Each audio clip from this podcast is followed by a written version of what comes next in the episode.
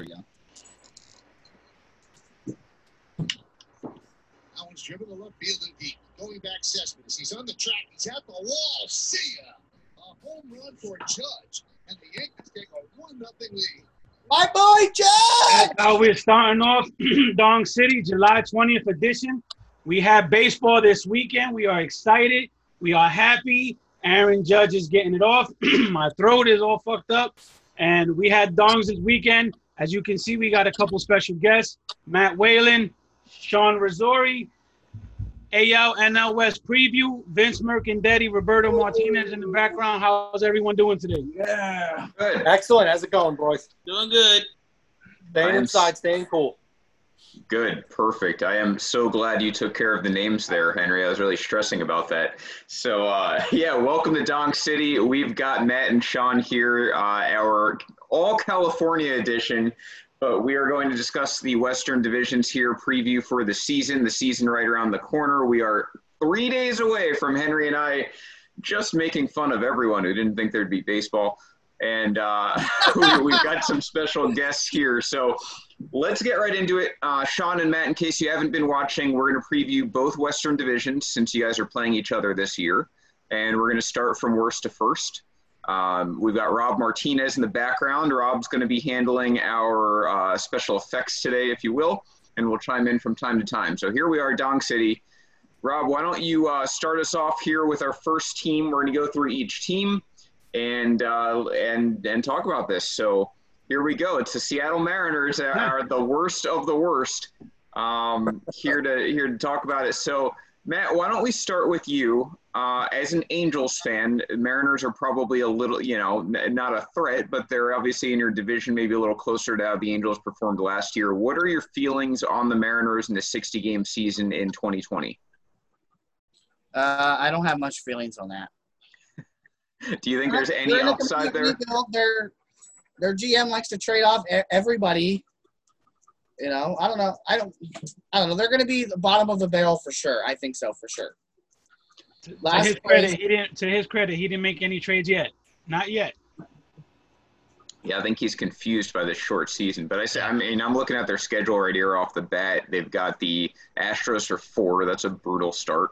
Uh, and then the Angels and A's, who- and then Angels again. So it doesn't get really any sort of easy until maybe mid August. And even then, you've got the Dodgers and Astros right in the middle of the month. So Yeah.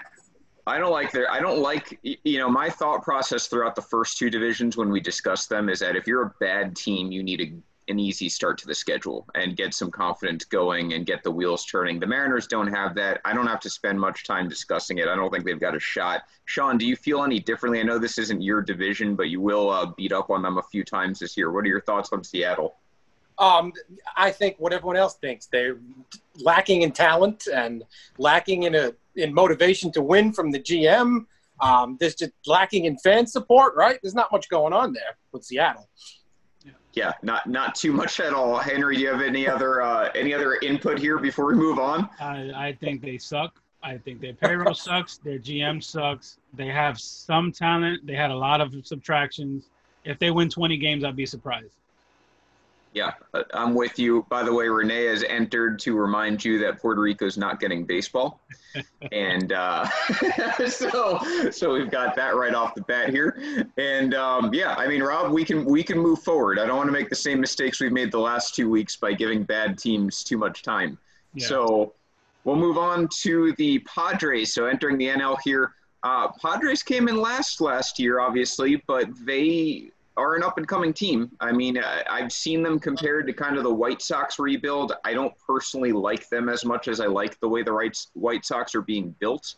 Uh, and I also don't like that they're in the NL West competing with teams like the Dodgers when the AL Central, in my mind, is a little more winnable even in a 60 game season. So that's my main put input on the Padres.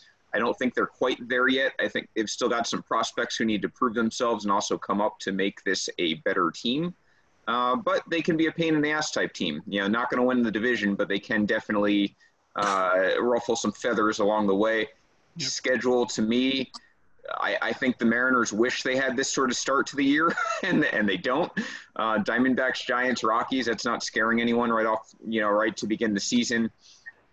That's my input. Henry, what do you think?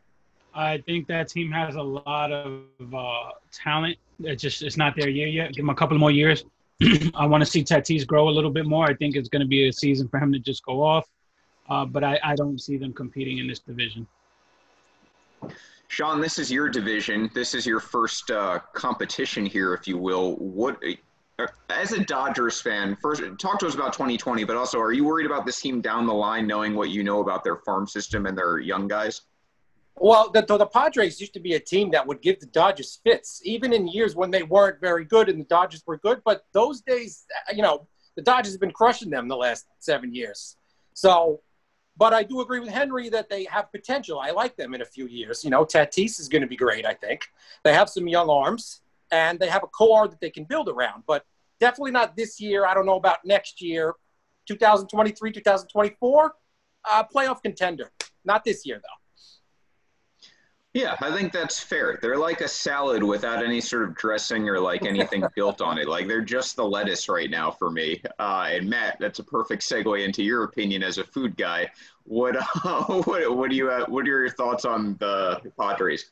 I mean, they will. I think they'll be dangerous in like a few years. I honestly think that. I wouldn't compare their rebuild to um, White Sox, like like people have said. Um, plus, because they've been rebuilding for what ten years now. Yeah, God hasn't damn. gone great.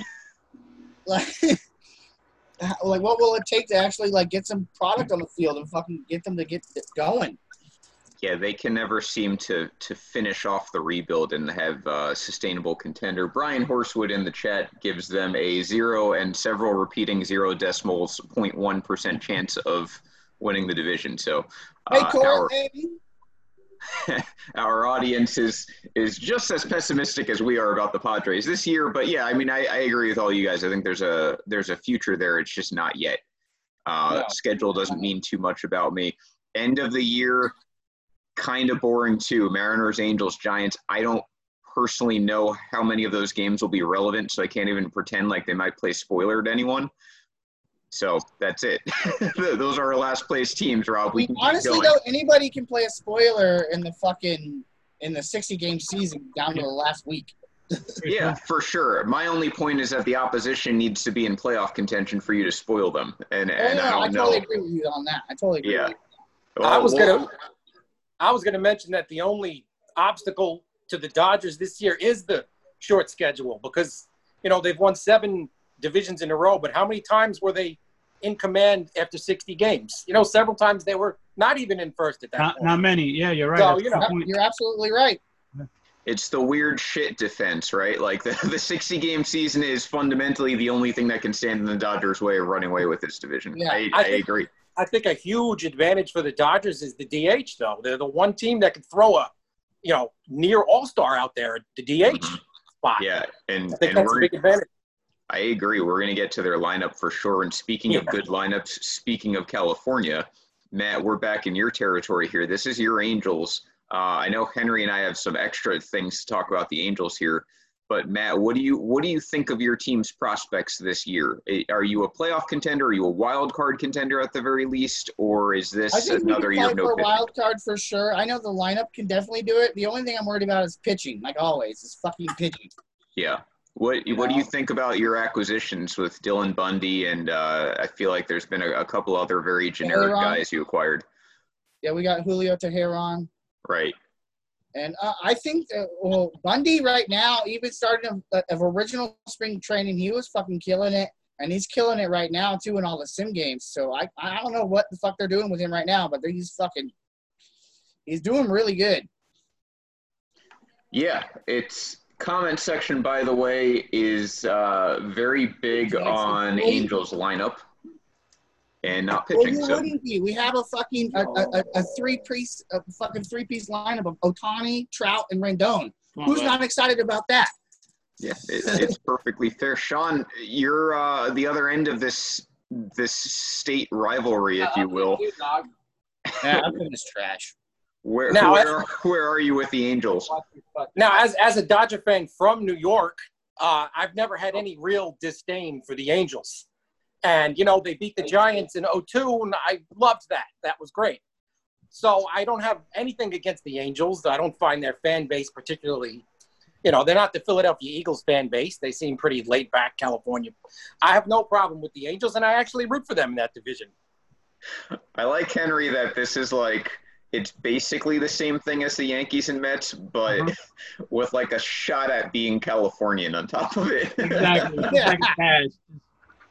I don't. I honestly don't. I sometimes don't even understand the whole Dodgers Angels rivalry. Like other than being in like the same local like town or not even in the same town. Like there's no really any rivalry there. I I don't see much of a rivalry there. I, I compare it to the Giants and the Jets. They rarely play each other. Um, you know, they just happen to be in the same geographical location. But I don't see they haven't, you know, they haven't had any playoff. They never they've never met in the playoffs of the World Series. Yeah. So there's Yeah. really no rivalry there, other than It's all about In sharing the Facebook market. yeah, yeah. I mean, Yeah, I wouldn't it- mind a fucking a freeway World Series one day. Not that would be great. That, That would would be be great. awesome. I it, hey, if it's like the New York one, the Dodgers are going to win. I hate to break it to you. Oh, fuck you. I don't know. Can they win a World Series though? Who would be who would be who would be the Angels Benny Agbayani? Hey, the Cubs won a World Series, right? it's uh, and Well, I after trading an MVP. If the Cubs can win, any team can win. this is the sort of rowdiness I'm looking for out of our uh, out of our guest go. competitors here. Henry, do you have any thoughts, any feelings on the Angels this year? I mean, it's the same thing everyone says. The lineup is stacked. You know, one through five: La Stella, Trout, Rendon, Otani, Pujols. you know, David Fletcher. yeah. What's where's Fletcher hitting? Uh, isn't he projected to be on the bench? No, he'll be starting a lot. Okay. Fucking Maddon loves him, dude. He'll It's be on the field as much batting you put him on there. eighth. You know, Goodwin is seventh, which he had a nice year last year. I just, I, I like that lineup. I don't like their pitching whatsoever. I think it's uh, a bunch of question marks. You don't know what you're gonna get from Otani. There's a lot of Heaney. potential there, but there's it's not proven yet. I mean, Andrew Heaney, Dylan Bundy. These they, these are guys that come in with question marks. You know, No, exactly. I, I don't It is- see anyone with an ERA under under four in that in that um, rotation. In a short season, they could just, you know, maybe they could mash their way to the playoffs. That's a really good lineup that's going to score a lot of runs. It's possible, but in that in this division, it's going to be rough. Yeah, it's it's really tough. going to be. Yeah. Yeah, I know. I know what you mean, Henry. I had made the post kind of cryptically last night with no context that uh, the excuse that you can mash to the playoffs this season sounds good in theory, but now in Major, Major League Baseball, you've got about 15 or 16 teams that have offenses like that. So Yeah, to me, even in a True. short season, you need you need some pitching, and the Angels haven't demonstrated that they have that yet. I personally think they have a few good bullpen arms that I kind of liked, and if they can stay healthy, they can put something together. I'm probably a little bit bigger on Dylan Bundy than a lot of other people. I think he's got the raw stuff to be successful, and I don't trust the Orioles to develop pitchers any more than the Angels. So maybe they can find How- something. How many years have we waited for Dylan Bundy to actually As, as many as any other Orioles prospect, which Yeah, infinite years. Yeah, they never they never pan out. Yeah. Um, that said, so I mean, the Angels are in that boat to me, right? They've got a good lineup. We know they can put up runs. My problem is that you look at these Western teams. Oakland has a good lineup and good pitching. San Diego has good pitching at the very least. The Mariners suck. the Astros have good pitching and good hitting. The Dodgers have good pitching and good hitting. Texas has good hitting. Um, who am I missing? Colorado has good hitting. You look at these divisions, and there's a lot of good lineups in the West. And we know the NL West is all about pitcher parks, AOS not so much. But I don't know that the Angels having this great lineup really does anything differently to put them a, as a leg up against any other teams in the West. And that's my concern with them is they really need the pitching to come through if they want a shot, even at a wild card in my mind. Uh, and there's no guarantee that's going to happen. So to me, it's like the Angels. Yeah, they've got promise. They got Rendon. I love that. That's a great move for that lineup, uh, protecting Trout and whatnot. I just don't know what separates them from the other eight teams that have good offenses and don't have pitching. You know what Fair I'm going to enjoy? I'm going to enjoy one reliever coming in by the name of Ty Buttrey getting outs and people being embarrassed by that. I love Buttrey. Because that's got to be the dude. best We, reliever gotta name. we also got Ryan Buchter too from the A's in the offseason too. He's a pretty he's a pretty good stellar left-hander. He can come in and fucking shut people down.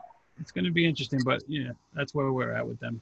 Alan asked about the uh, about Albert Pujols. I we had had this argument actually. I don't know if anyone else was involved that's in this in this conversation right now, but we had that argument about that. Uh, you remember that post about the easiest feat out of like there was like four different feats for people to reach this year in a short season. Pujols was one of them.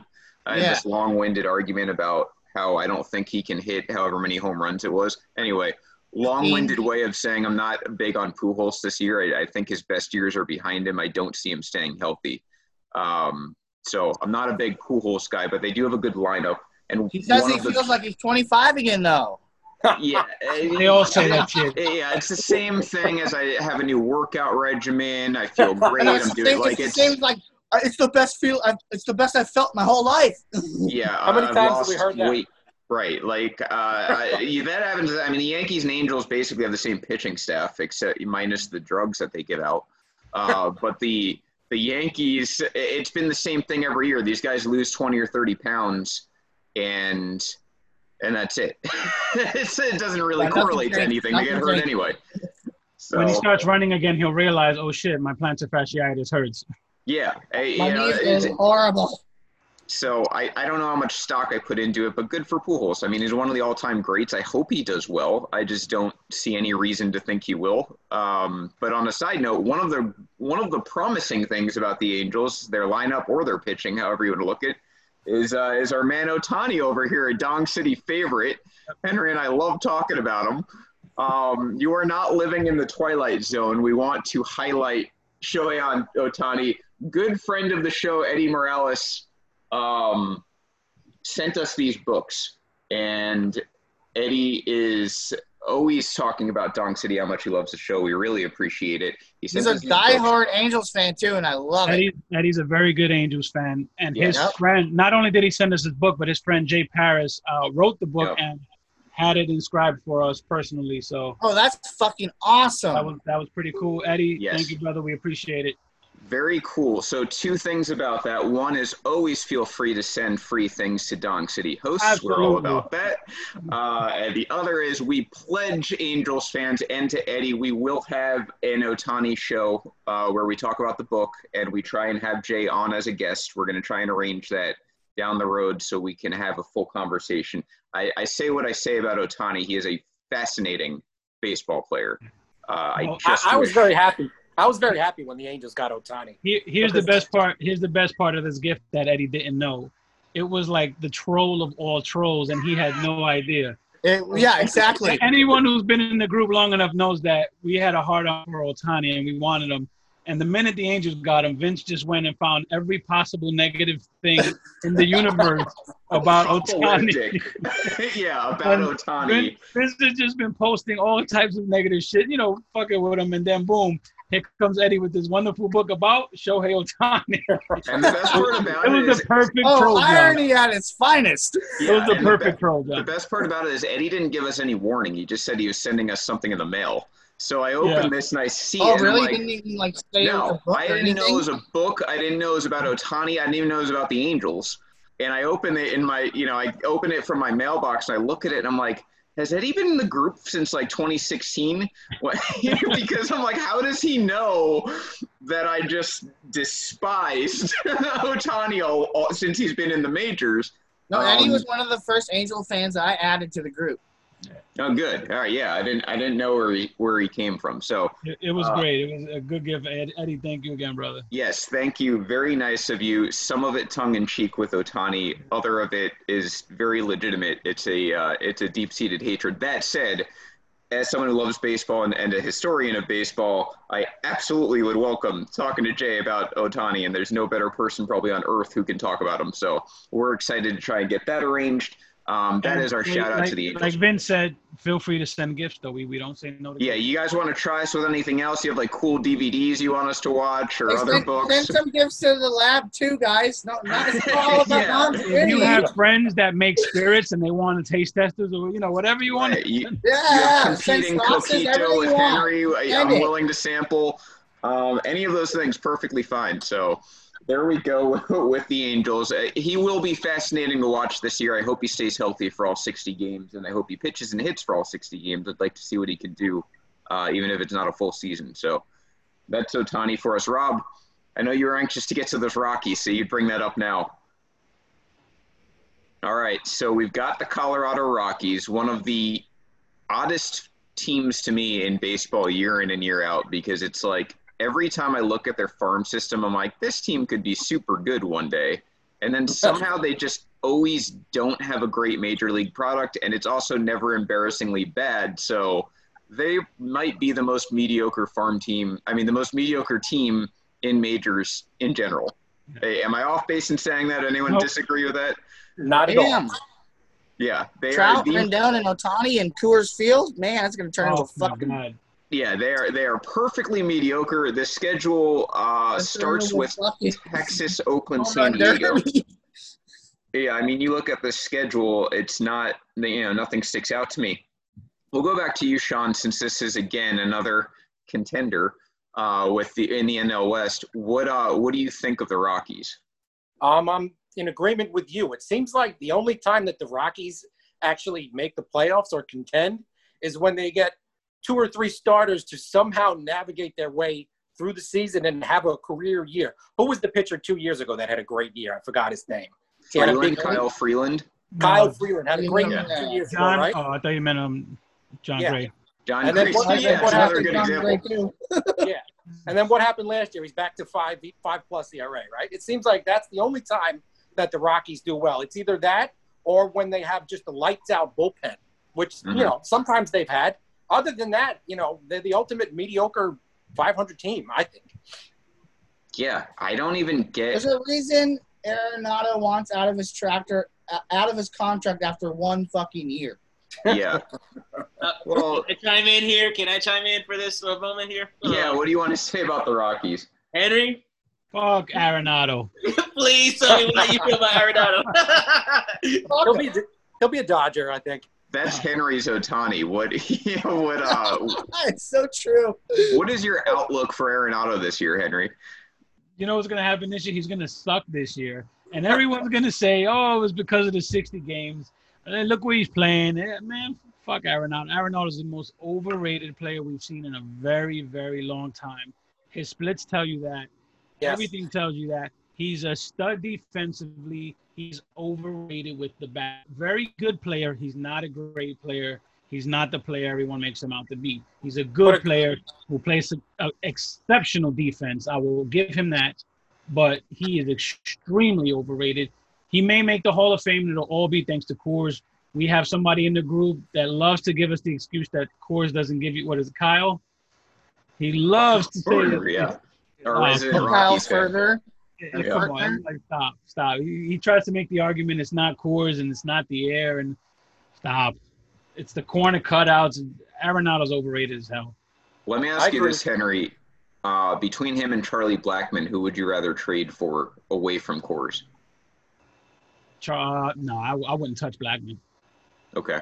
I'll take Arenado because I mean they both bring stellar defense, but stellar defense at third base saves a hell of a lot of runs.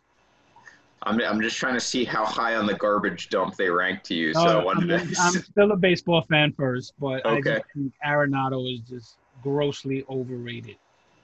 I will say this for Arenado. I've been to Coors Field once, took a tour uh, of their team field and everything, or the team store and everything, and Arenado hit about a 460 foot home run that day. probably probably 420 anywhere else, although in Colorado 420 is pretty popular too. Uh-huh. Um, but uh, You all see the home run but- fucking Trout hitting Coors two years ago? I didn't. How far was that? Like 500. It was like 473 feet or something like that. The ball, tra- yeah. Trevor Story hit one just as far that day, so it uh, the ball definitely travels there. I mean, it, Trevor Story It does. Yeah. yeah, it, it's silly though to think that Coors doesn't have an effect beyond its dimensions. I, I think we can all agree on that. It has Um, since day one. Since day one, it's been like that. Yeah, yeah. We, we're getting Matt. We're getting some feedback in the comment section. The Rockies, I guess, start hot. I don't. I haven't looked this up, Rob. I don't know if you can just glance quickly at their last few seasons, see what kind of starts they get. So that might favor them. Matt, do you have any any opinion here on the Rockies? Uh, do they have any shot at competing for anything? I don't think so. No. I will say this: the divisions, the Western Even with the divisions, I think, are are further apart than the other two. Like there is a distinct hierarchy in both divisions, and that is making this show go very quickly. So, so Uh, yeah, uh, we we can move on from the Rockies. I am curious, Rob, if you can you, you can go to the next team, but in in the interim, if you want to just let let us know how the Rockies do to begin the year, um, we'll move on to Texas here. I'm going to start with some Henry. Let's start with you with Texas. It, another weird team to me, but what what are your thoughts on the Rangers? Texas is a very weird team. I don't see them competing. They'll probably be right around 500, maybe just under it. What's interesting to me with Texas is they have a chance, they have an opportunity to trade Kluber, Kyle Gibson, you know, uh, Lance Lynn, and get some stuff in return for some of these guys. And I think that'll be their best bet. If they see that they're not going to really go anywhere, which I don't see them going anywhere, I'd look to trade those guys and get as much as I can right now. Yeah, they seem to be adding and not subtracting. I don't get it. and I don't know what the game plan is because like Lance Lynn, even if he was great last year, even if he's great this year, is not going to be great in a year or two. Uh, so I don't know really. Wasn't what- Lynn in, it wasn't Lynn in Houston last year? No, no, he he was- was he was Texas. I will say one thing I'm excited for is uh, Nick Solak. You know, I know Yeah. he got, he, he got um, it was questions whether he would make the team. Then you had the injury to Willie Calhoun, and so he looks to be their projected starting left fielder. I want to see that kid play. Yeah, I agree. He's a good on base type guy. Uh, offers some other stuff too. Rob, you've got the Rocky results. Let's hear. Let's hear it. What? How have the Rockies started the last few years? Is there any truth to this? No, I'm just I'm still looking. Want to keep No. All right, just teasing me. I see. Um, speaking of teasing, we've got Brian saying Arenado is better than Andujar. I think that's probably true. Although it uh, doesn't really matter. Andujar might win a ring, and Arenado never will, so I don't really care. Uh, we move to At a fraction, at a fraction of the cost. Yeah, he's also making league minimum, not over two hundred million dollars or whatever Arena- Arenado's making. So we Yeah. move to you, Sean. Twenty twenty Texas Rangers. You have to play them. I'm seeing three times. Yeah, three times. What? Any? I mean, the series probably isn't going to matter much. Do you have any thoughts on Four Texas times. and their future? Four times. Um, no. I think I think they have some good bats, but uh, the problem with them is Mike Minor and Lance Lynn last year. I think pitched way over their heads. Yeah. I don't think I don't think either of them will pitch even eighty percent as well as they did last year. Minor was great, and if you look at Lynn, you know he was very good, and uh, I don't think that's going to hold up. I think that Texas is going to be a team the Dodgers could probably beat up on. Yeah, the yeah. Dodgers got 10 games with them, Vince. The Dodgers play ten games with the Rangers. Yeah. Holy Nice. fuck! Where are you Are Are seeing you not reading? Are you not reading the LA Angels as those two? I don't think so. Yeah, they're not in the same Uh, division, so they're I definitely think not playing. I think you know 10. what? I think I was. Uh, I think I was reading the Angels. I'm sorry. Okay, guys. yeah. Yeah. You got this this three I, game. was like, I know we play them a lot. Yeah, you got me excited there. You got that. you got that three game series the week of August, weekend of August twenty eighth. The only one I see for the Dodgers. Um, but the For Angels, that they D, should. Henry, like you always do. Yeah. You're gonna get Sean Uh, excited, man. That's my specialty. Get people Yeah. excited. Also, good point. They lost Mazara. Uh, he's a he's a weird player too. Just in very Texas fashion. I don't really know what to make of him. The guy could hit 500 foot home runs, um, but he also disappears for long periods of time. Joey, they've got Gallo over there. What's the Gallo's healthy now? Because Yeah. he was hurt earlier, right? Okay, Now, so he's Gallo's good. healthy. He's, yeah, I do I do like Gallo a lot. I think he's underrated. Does he repeat what he did last year, though? I think so. I, I Gallo? think Gallo. of about, yeah. I think Gallo's turned a corner. He's a little bit more of a complete hitter, not kind of like a sideshow freak anymore. He's more Yeah, of he- like an he actual. His plate, his plate discipline got a lot better. He makes Yeah. a lot more he contact. He made a lot more contact last year. I think he's Yeah. uh, under. I think he's underrated. I like Gallo a lot. Yeah, he I'm- made he made uh he turned around his, his game um, offensively. He's cut the strikeouts down. He's putting the bat on the ball. You know, he he Yep. he, he changes. He's he's obviously worked at his craft, and you know you got to give that some respect. No, and they've got exactly. like Delino DeShields Jr. He's still there, right? He's Yeah. There. I think- Like I don't know what uh, the Texas Rangers could lose like 40 games and it wouldn't surprise me, and they could also be 500 and it wouldn't surprise me. I really have no. Idea. And like you said, Sean, like Mike Minor and and Lance Lynn pitched like number twos last year, They did. and they could very well fall off a cliff this year, and that wouldn't surprise me. So I Not don't know all. what to expect. um, they do have the new stadium, worth pointing out. I, I saw it when it was under construction. Obviously, I haven't been in there yet. It looks like it could be cool, at least on the inside. The outside's a little weird. Um, and if you've ever been to that part of, I guess it's Arlington, it is literally right next door to the Cowboys Stadium. So if you're ever in town, uh, great or Dallas, I highly suggest tours of both. Those are my two cents there. Um, That's like that's like Broadway and off Broadway, Cowboy Stadium and Texas Rangers. the Cowboy tour. I am a lifelong Giants fan. Sean, I'm sure you could relate to this. Um, the cow, a tour of Cowboy Stadium is super cool. It I is. can imagine. It is massive. It is gaudy. It is very Jerry Jones. His daughter and wife, his daughters and wife helped design it, and um, it is just You it's super tell. cool. It looks amazing. Yeah, it's a really great tour too. It's like three hours. So Do they have a Louis Vuitton shop in fucking Dallas? yeah. probably yeah. Oh, I didn't no, see they Dude, that it's probably. fucking insane. They really? They they have like marble and they have like diamond in their marble. Like as you walk around, it's like it's Yeah. very like there's just things that are absurd. The most television screens I think of any stadium in the world. The largest screen last I checked of any stadium in the world. Just everything you every it, it's very much like Jerry Jones on his yacht doing the draft. That's like that stadium in a nutshell. So there that's my that's my Arlington connection. Uh, I didn't go inside Old Texas. I didn't get to go inside the new one because it wasn't ready yet. Uh, but they have opening day this year, so that should be cool. I don't think Texas is there yet. I don't know when Texas will be there. I don't consider them a contender, so we can probably move on from them unless anyone has any other thoughts on the Rangers. No. Nope. I just, like I said, I, I just think their best bet is just if they see that they're going to start slow, trade off some of those veteran arms. I just want to get to uh, Corey's divisional champs, the D backs. The douchebags? Is that next, Rob? Nope. We're- we're Ah, It's the Giants. Let's uh, let's start with Sean here because I can only imagine how much you love the Giants. Uh, how do you how do you feel about San Francisco's chances? Um, I think they had their run and they capitalized three times, and I think it's over. I think it's a long rebuild for them, and they're doing it the wrong way. They keep going out and signing guys that they don't need, that aren't they're not going to win. They're not going. The guys aren't going to be around, you know, for them when they actually do contend. So I think they're not very well run anymore. I think they're as mediocre as can be this year, and uh, they don't scare me at all. I don't think there's any. I don't think they have a great lineup. I don't think they have great starters. I don't think they have much of a bullpen. So I don't know what what to fear about the Giants other than a few guys that have talent. You know? Yeah. By the way, is that Johnny Cueto?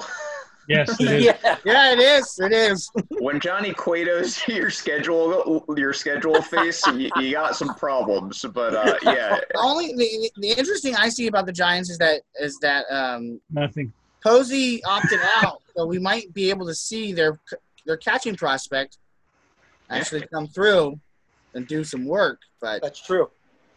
yeah. what's his name again? The catching Tyler- prospect? Is it Tyler? Uh, oh, It's not Connor, Joe Connor. It's on the tip of my tongue and I can't fucking figure it out. Joey Bart. Joey Giants' Bart. top Joey catching Bart. prospect, please let us know. Joey Bart.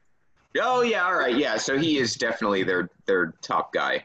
Yeah. It's been a um, it's been a lot of fun beating up on the Giants the last few years. I I gotta bet, say man, that's got to feel therapeutic for you. that that that kind of takes the sting away of not getting rings like they did. But because they're nothing now, and the Dodgers are at the top of baseball. You know, I So- I agree. I I think the Giants maximized every ounce of that core, but yes, that core was very short lived, which is weird to me. Like the Phillies core, which only won one World Series, they still lasted into like their mid 30s. Every single Giants core player from those World Series rings like fell off a cliff at 31. It's it's very like Buster Posey, Brandon Crawford, Matt Cain, Tim Lincecum, yes. um, and Sandoval even fell off. Madison Bumgarner. Yeah, and Sandoval fell off the end of the buffet. So Yeah, Yeah, Sandoval got super, super fat, uh, more so than usual. Uh, Yeah, it's just it's weird. Like that, that makes me think, and I'm gonna, you know, go on my Yankee history hill here. The Yankees dynasty in the '90s was so. it- It's probably never going to happen again because those guys all played successfully into their late 30s, and Yes. were, and you know you had two Hall of Famers and probably another two to three fringe Hall of Famers. Um, I think the Giants. I think the Giants' three titles proves that winning titles takes a lot of luck. You know, It- it everything's got to does, break yeah. right. They That's they had the right everything. mix. Interesting question here with the Giants from from 2012, obviously, or from 2010 through 2016. We'll say I would say is probably what their run was. Do you guys consider that a dynasty? They did win three in five years, but they also Yes. never won back to back, and I don't think made the playoffs back to back years. I, No. I'd say so. I would say so. I, In I, base- I, in I would still three- call it a dynasty. They Yeah. had fucking quite the run. Three and See, I'm five old- years in baseball, I I'm old would school. say so. What do you think, Sean? I'm old school with the word dynasty. I think you have to win three in a row. Although in a modern Wow. context, the word has changed somewhat. You know, if you win three within you know seven or eight years, you're considered a dynasty. But for me, you got to win three in a row. You gotta get be a three-peat. dynasty. Yeah, I, mean, look, I, I can respect purposes, that. I, I can respect that. look, for the purposes of being a Yankee fan, I agree with Sean. I think that the Yankees are the last dynasty that we've seen for a long time. I wouldn't even consider the Red Sox a dynasty. Who? I wouldn't even. Con- I- I wouldn't I don't even know. consider the I, Red I don't, Sox. I a don't recognize the Red Sox this year. I don't consider winning every six years and falling apart the other five as a dynasty either. Yeah, I'm completely in exactly. agreement with no, you. not at all. And how Uh, bad? How, ba- how bad were the Giants in between their titles? A couple times. That's what's weird. That, Yeah, that's the only weird, that's the only reason I could see that. To me, like if, if you're to be a dynasty, you have to dominate the sport for like five plus years. Yes. But I also feel like to be a dynasty, you have to win three out of five or more than that. Uh, Yes. You have to win at least three, and it has to be in five years or less. To to me, so I can Yeah. see it from both sides. Uh, I tend to favor dynasty only because it's baseball, and I think it's really really hard to win three out of five. So it is hard. but the Giants had no margin for error, and they still did that. So I'll give them that credit. But I'm totally with you, Sean, and Henry can attest. He's known me long enough. I am such a a a critic of rebuilds, and the Giants are doing it terribly. It is an Terrible. awful, awful rebuild. They Yep. they did every single Horrible. every mistake you can make in a rebuild, the Giants are Yes. doing. It's very similar to the Phillies, but at least the Phillies eventually got the hint, and now they're kind of retooling now. The Giants, I don't think, have gotten that hint yet. There was no major trade off. Now their core guys have no value, uh, and they don't have a great farm. They have a few, Bart being one of them, they have a few guys in there, but they, they've got no collateral to rebuild, and they just keep hanging on to these old guys. They're still over the hill. They're not Yeah. a particularly young team. They're not a high upside team. So the uh, the Giants- Giants, They crave, signed the. Giants crave that that veteran presence, which does them no help whatsoever. and they still have expensive. Old, Yeah, they don't even have a flexible arms. payroll yet. So yeah, Yeah. even if, if you wanted to say, hey, we can trade off of Johnny Cueto at what cost because he's getting paid so much money. Same with the, same thing with Samardzija. Yeah. And you know, poor Bruce Bochy, he gets replaced by fucking Gabe Kapler of all people. like, come on. That- that's Gabe Kapler, most people would say, "Oh, thank God he's out of Philly. That guy doesn't belong in baseball." And the Giants go, "Hey, Kapler takes the skin off his chicken you want to run nugget. our rebuild?" weirdo. It's a fucking joke. There's two I- reasons I- that I I believe managers matter. One is Aaron Boone because he's terrible, and the other is Bruce Bochy because he was great. Like Yeah. Bruce Bochy and Terry Francona stick out to me as guys who actually make a difference game to game and can and can and I have no doubt Bochy had a hand in, in helping to win with those that titles. statement. I Bochy may go into the Hall of Fame. I mean, I respect Bochy to the to, Yeah. the- to the Bochy- highest. He was Yeah, the best Fame. manager. yeah, I think it's an insult to replace him with a Gabe Kapler. It's a slap in the face. I do I mean, too. I'm old. Should have I'm old- should have replaced him with Mike Scioscia. Hey, that's, that's better than Kapler. I'm old Probably. enough to. Re- I remember Bochy as a player. I mean, I respect him even then. Yeah, yeah. Bochy really gr- grew up too. I don't think he was always a fantastic manager, but he definitely Sean- be- he Sean's became the his age there. he became the top. Yeah, Sean's like, I remember when Bochy was born. It's, uh, I was like, I remember when I saw Babe Ruth point, and he. yeah. No, I love it. We we need our own veteran. We were doing it the Giants way today. We've got a veteran presence on the show. So, There you go. Um, by the way, we have Alexis Guzman in the comment section, who I have not heard from before. So, welcome, Alexis, saying that he uh, uh, they work for the Rangers and that summer camp will shock a lot of people. So, Alexis is excited for the Rangers prospects. Probably does not right. agree. Yeah, and works for the Rangers. So, Alexis, if you want to pull an Eddie and send us free stuff or have someone on the show for us, we're all about it. Thank you for joining.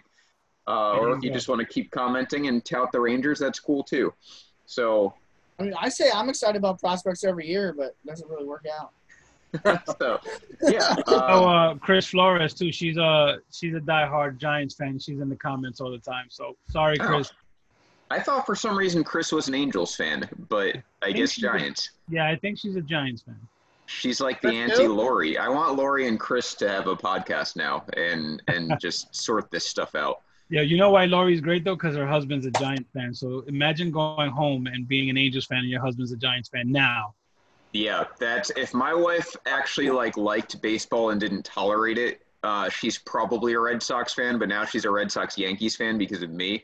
But I have to deal with it with the in-laws, which is not as bad as living with them. So Yeah. Hey, Giants Angels were the very first wild card World Series ever from both teams, Yeah. on both sides.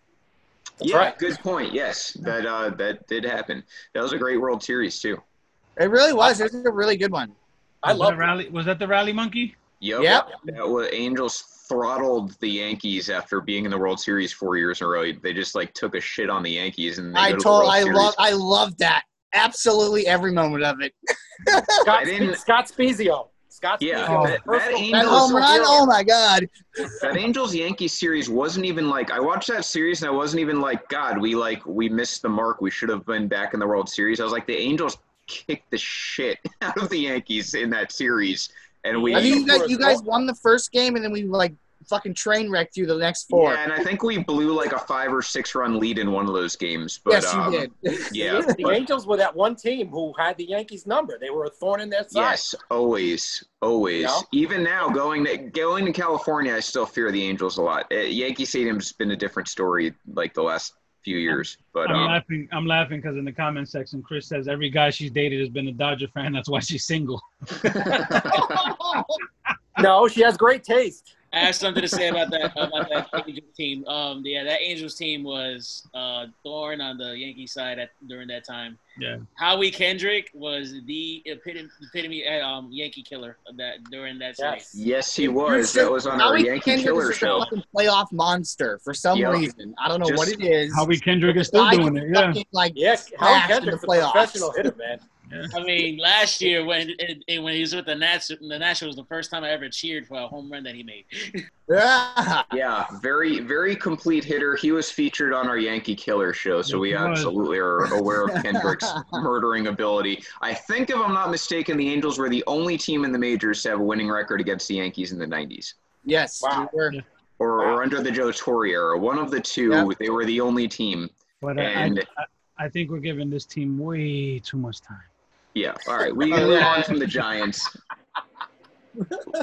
we got through like half the show in 20 minutes, so we had to stop Yeah, so we gotta, you know, we gotta take Oh, our time man. now, Henry. Even Johnny Cueto's looking at us like, yeah. yeah, we can let's spend move we on can from spend extra Cueto. time on the Dodgers. okay, ready for the next team? And then the Mets fans are being Met fans in the comment section arguing about freaking Hansel Fuck Robles and, Oracle. And Familia. Like, come to come me on. AT&T putt. We're upsetting my new friend Alexis by talking about the Giants too much, so we'll move on. Uh, on to Oakland. All right, so now things get interesting. Oh my god, even their schedule looks like it was made by a fucking guy getting paid nine dollars an hour. I hate the A's colors. uh, I am right there with you. It's always been terrible. Looking at their schedule, uh, you know, start with the Angels. That's whatever. Rockies, Mariners, Texas. I mean, this is not a bad schedule, guys. I'm looking at this. Besides that Houston series, they're kind of treading They until have a late really August. easy schedule. Yeah.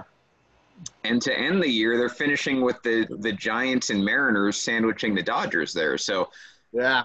this builds on my thoughts about the A's, but Henry, let's go to you. What do you what do you feel about Oakland? I'm big on the A's, 35 to 40 wins. Um, first place. Really, really big on the A's. You know, you guys know I love uh, Matt Chapman. Matt and Matt, Matt and Matt. O- Olson and Chapman, two of the most underrated players in the game. You go skiing with those two. So Semien's underrated too. Semien's very, very underrated, and he, he had a wonderful year last A year. monster year. Um, Jesus Luzardo might be playing this year. Those those He guys. is. That I like him a lot. um, Laureano's another guy that doesn't even get spoken about. That dude just Mhm. crushes it. I like him a lot. That too. guy's arm is fucking off the Forget chart. it, man. That that team is Laureano. absolutely loaded, and they're gonna make noise. I got them penciled in for at least 35 wins. Their pitching staff. I- said this last year. Uh, I'll say it again this year. It bears repeating.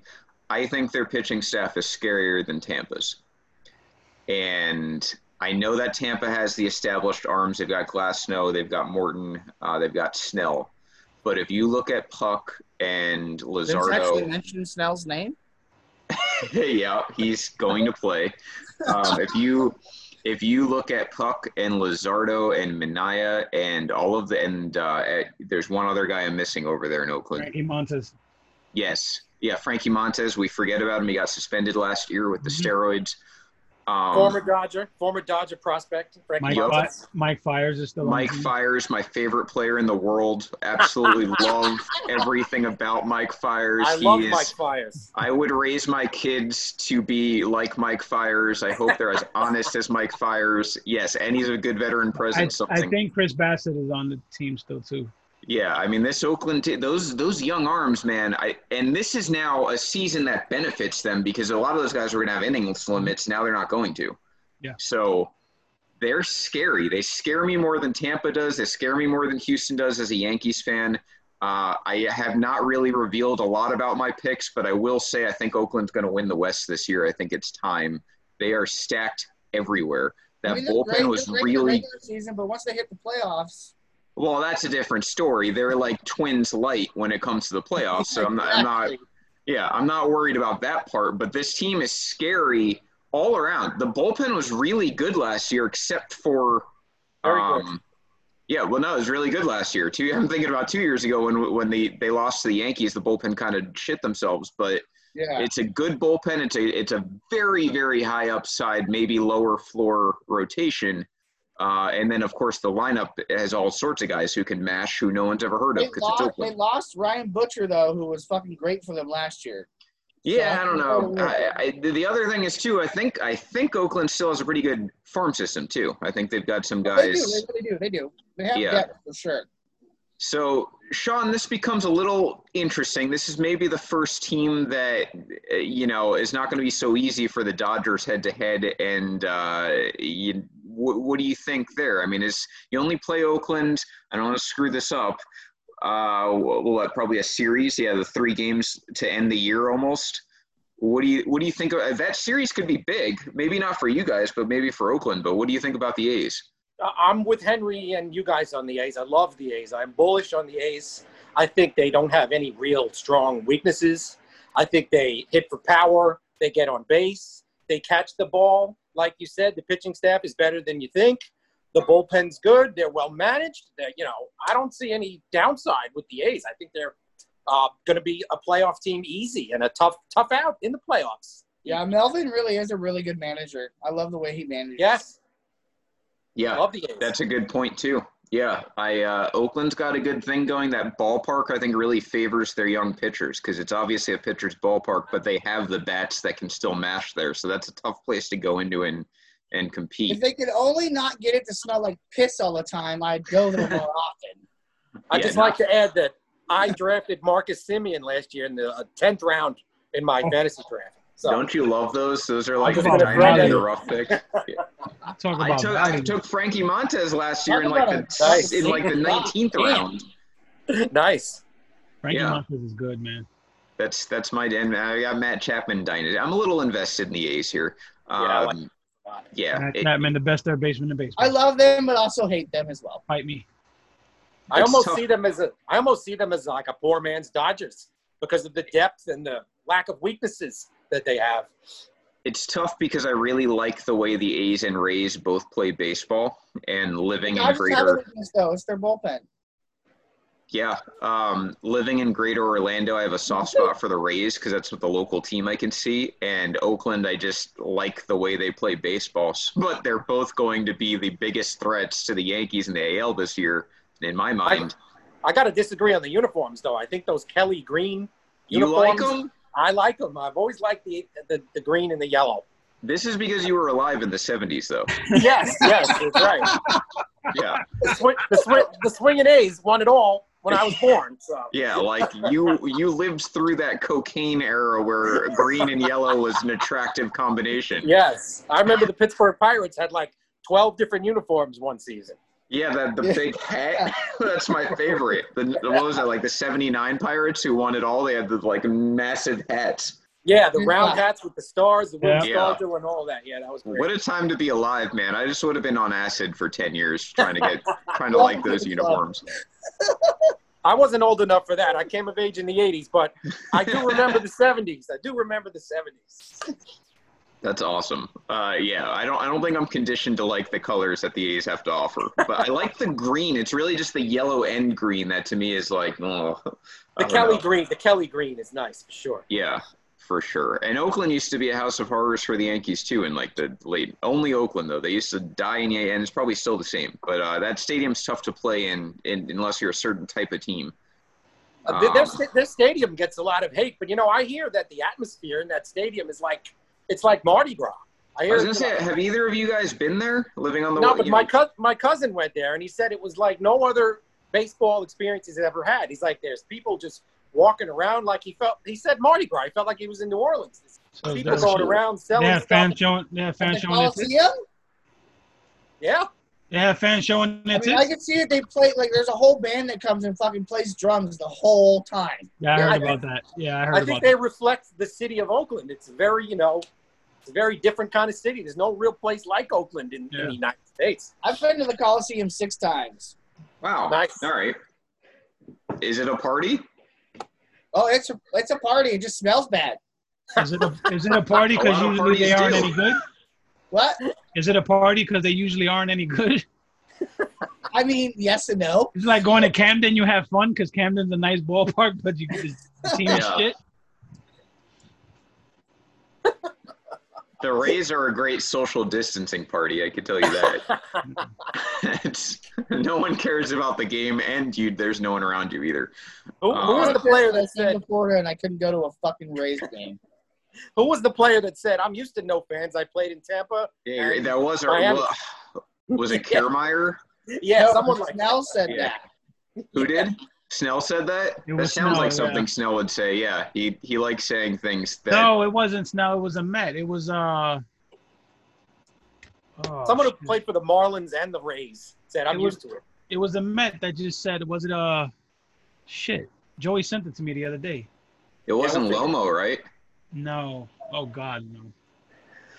Yes, he says a lot of stuff. I hate Lomo. I don't know if anyone who some, someone attribute that quote. Lo, uh, yeah, Man, Brian's Joey telling me it's Lomo. Joey just Lomo. sent it to me. Maybe it was Logan. someone something else that he said. Logan Morrison would say something like that, but I Uh, don't I know. think it was it's- Logan Morrison. Yeah. Was Okay, Logan yeah. Morrison. So there, you yeah, Lomo. That's right. The same guy who said he should have been in the home run derby instead of Gary Sanchez. And then Gary Sanchez hit like a thousand home runs in the home in the first round. Uh, anyway, yeah. So, well, that I didn't know that about Oakland. I, I had heard that their stadium sucks and smells, but I and like it like leaks or something. But it's a Uh, good time. Yeah, I didn't I didn't know it was that Oh, great of a it's a time. party and their concessions are cheap as Yeah, well, I bet Lou Lew Wolff runs a tight ship there. So I, good. I, when I, when I went to LA, that was one thing. I got the fifty dollar tickets that included the food. Man, that was pretty good. Oh yeah, the all you can eat Dodger dogs and The right- popcorn right- and, the right and field nachos. bleachers. That's the Yep. best ticket in LA. Me and my son, fifty bucks, all you can eat. Right Yep. field bleacher ticket. That was worth it. That's Yeah, the way to really do it. is. I agree. By the way, we're getting a lot of pushback in the comments. Uh, not a lot of people on the A's bandwagon. Really? I, I see. I see a lot of many Angel the, uh. That's why. I see a lot of those new Astro fans, the New York Mets Astros. Those fans. Yeah. you know, The they're jumping on Mastros the back. fans want us to not forget about the Mastros. We will get to them in a second. We'd Uh, like to forget. We'd like to forget about the Astros. Yeah, we, we yeah, well, I we I don't should forget remind- about the I Astros. Fuck the cheap shows. So we'll we'll get to them. I, I we've got thoughts on the Astros, I'm sure, but I do think Oakland. You know, this reminds me a lot of of the AL East last year. You know, Yankees were up and coming. Red Sox were defending champs and and really really good. Won the division. Obviously, won 108 games, but you got to take that leap of faith once in a while. And I think this could be the year Oakland passes Houston finally. So we'll we'll see And how by the way, goes. Vince and I called the Red Sox not making the playoffs this Now. Henry and you, I had them winning the wild card. I had the Yankees winning the division. Henry to- straight up said Red Sox will not make the playoffs. He was right. and got laughed at. I I was cre- on yeah, that bandwagon too. I get yeah, I give credit where it's due. Um, that Good is job. one of like proud that's like one of three times I've been wrong in my life, so I have to remember it. we, uh, we move on to the Diamondbacks. Corey Decker's still with us, as far as we know. Yeah. So Corey, is- your divisional champs are here. he's an he's an Angels fan, but he lives in Arizona, as does Harlan Hewell, if he's watching. Uh, and, and Matt Bushnell, obviously, White Sox fan. That's the trend with Arizona. You root for a different team, and then Arizona is also there, uh, the Diamondbacks. So here we are. Another Diamondbacks are like a better run Rockies to be. It's like they're never quite a playoff team. They win in the 80s every year. I don't know what they're doing, but I will say I like the Diamondbacks farm system and, and some of their young talent. So we'll, we can start with uh, with you, Matt. What do you think about the Diamondbacks? I mean, I like them. They're not going to be divisional champs like fucking Corey thinks so. Does he did he say that? Yeah, he said that in the SMD chat today. That's Oh. insane.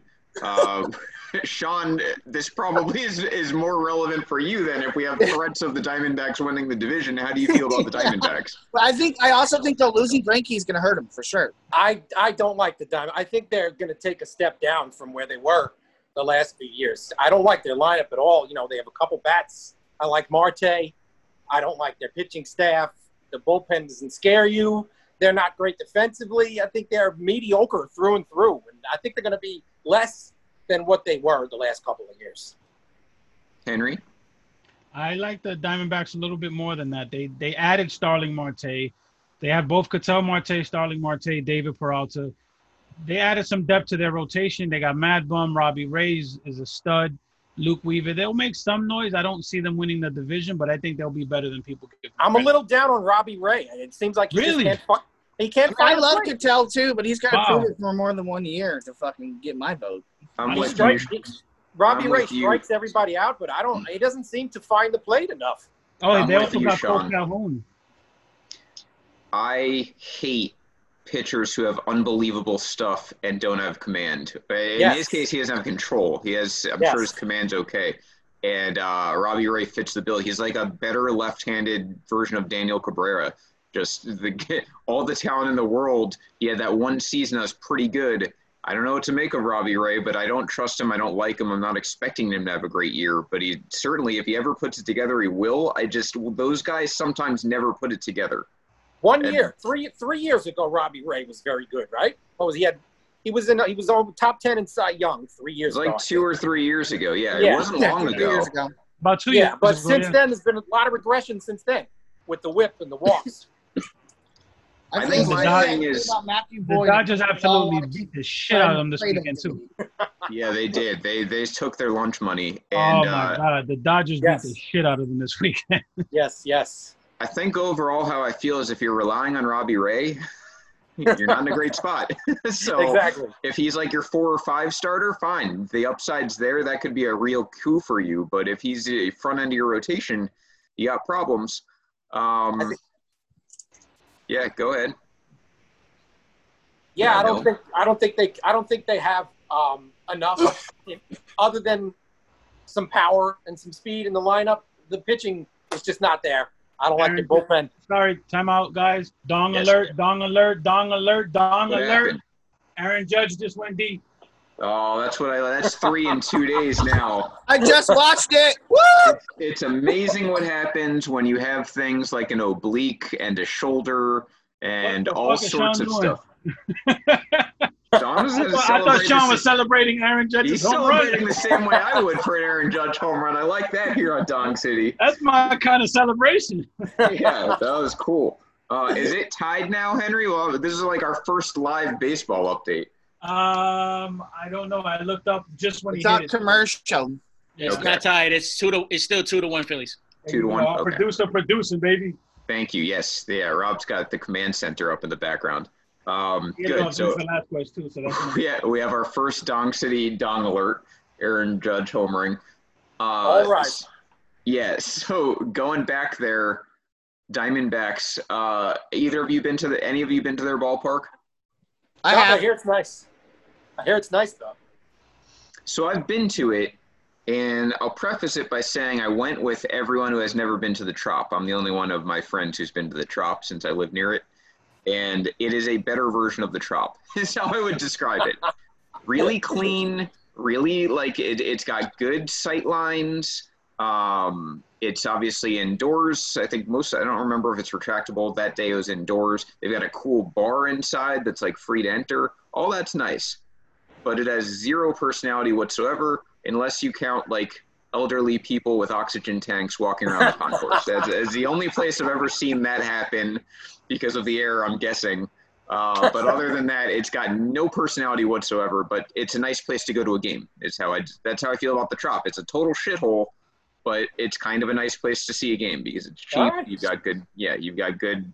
Good You seats. still have not seen a game at Angel Stadium, right?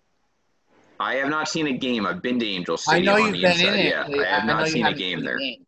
I like the rocks. I'm I'm all about corny things like that. That's Fuck Pride Rock. why. It's too Disney No. for me.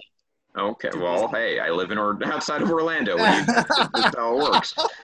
So, But if Henry, you if you look at it, dude, go go literally pull up a picture of Pride Rock from fucking Lion King, and then pull Yeah. up Angel Stadium. They're like literally the same. I want to go to Chase Field. I've heard nothing but good things about Chase Field, honestly. Yeah, what? Uh, yeah, it's it's it's fine. It's easy to get to. It's got good bars outside. It just you go in there and you're like, okay, I don't know But what the Diamondbacks are about. Yeah, when I go to watch a game at the stadium, I like to look at sight lines and I like to look at little quirky things like that. So I, I heard that it's a really good place to watch a baseball game. Yeah, And it has a Shut pool. up, Kygo. And the dog agrees with me. You gotta like So- the pool as well. uh, they do have the pool. Yeah, I, it's it's a little it's a little overrated to me. Like the Jaguars have a pool too, but I don't I didn't see anyone in it, so I don't know. Come here. Come It's not like that. I don't know. Um, it's not like Bernie Brewer's slide, or it's like that's a part of the game. It's like the pool's there, but you're you know you gotta look for it. Henry, what do I you think like, of I liked how sore they were when the Dodgers celebrated in the pool when they won the division that that's year. yes, That yeah. was great. That I was awesome. that. That was the old changing of the guard in my mind, where that was like the last of the hardcore majority unwritten rules. Like Brian McCann was at like his heyday at that point, yeah. and now we're 2000, that was starting to see. 2013. Yeah, now we're starting to see that transition. Guys like Harper have a big voice in the game, and it's now okay to do things like bat flip and like Tim Yeah. Anderson's a big player. Like now we're seeing the changing of the guard. But right then, Sean was like the peak, like the last of the Mohicans for guys who are boring as shit and want baseball to be just as boring. When, when they complained about that, I was like, really? You're upset that they celebrated in the pool? Come Yeah. on. Yeah, the Diamondbacks fans were fucking butthurt. They were So They're- They were very- Baseball fans complain about the dumbest shit. I know. They really do. It's They a very, it's, it was very stuffy sport. If Still. my if my fan if my team did that, I'd love that shit. That's awesome. You jump in a Right? fucking pool in your stadium. How much cooler does it get? Plus, that was the Dodgers' first division that they had won Yeah. since uh, 2000, 2008. So, That's like like, somebody imagine one of the Miami Marlins jump into the freaking aquarium and you know just start fucking having fun swimming. Yeah, exactly. Did you see all the cops they surrounded it with last year? Because they're about to do the same thing. That's stupid. No, that's awesome. And like a, that's that's so Arizona to me though. I though. was like just they about to would- say They that. literally covered it with cops so they couldn't go jump in. Yeah, how Arizona is that? Like old people get upset because you know the young hooligans want to be in the pool, so their solution is have a lot of guns surrounding it, make sure you Yeah. can't get in the pool. That's that's very Arizona, Arizona in sure. nutshell. Hey, Look, just for the record, Vince, we, we're getting offers. Corey Decker says he he's getting tickets for us, and we can stay at his house and go to Arizona. Eddie's saying he got tickets and lodging for us in LA, so we're good, man. All right, man. Uh, it's a West Coast trip in my future. Hey, there's a lot of things legal on the West. yeah, absolutely. yeah, maybe. Um, Matt got have? Rob, are we good to move on? Yes, we are. I'm ready to show the next team. All right. Oh, stop London!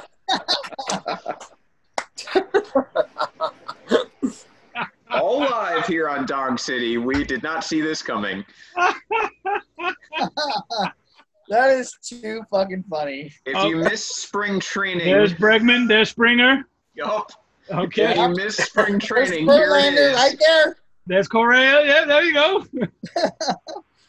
Where's Mike Fiers? Mike Fiers is hiding in the background. He's on the A's now. Oh, this is great. There he is. All right, haircut.